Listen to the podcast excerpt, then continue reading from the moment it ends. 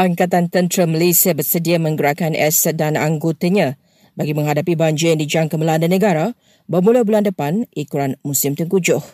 Menurut Kementerian Pertahanan, ia akan dijalankan di bawah murni bersama agensi lain seperti NATMA, PDRM, Bomber dan PBT.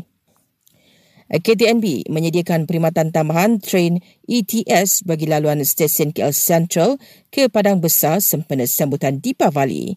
Tambahan train itu akan beroperasi selama lima hari bermula 9 hingga 13 November dan tiket mula dijual hari ini.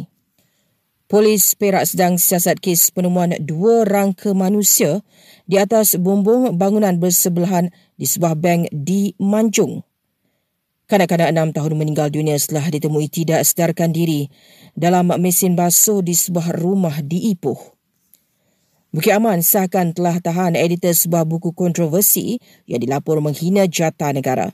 Kementerian Pendidikan tarik diri daripada menyertai Pesta Buku Frankfurt 2023 di Jerman sebagai tanda solidariti bersama rakyat Palestin, ikran penganjurnya yang pro-Israel.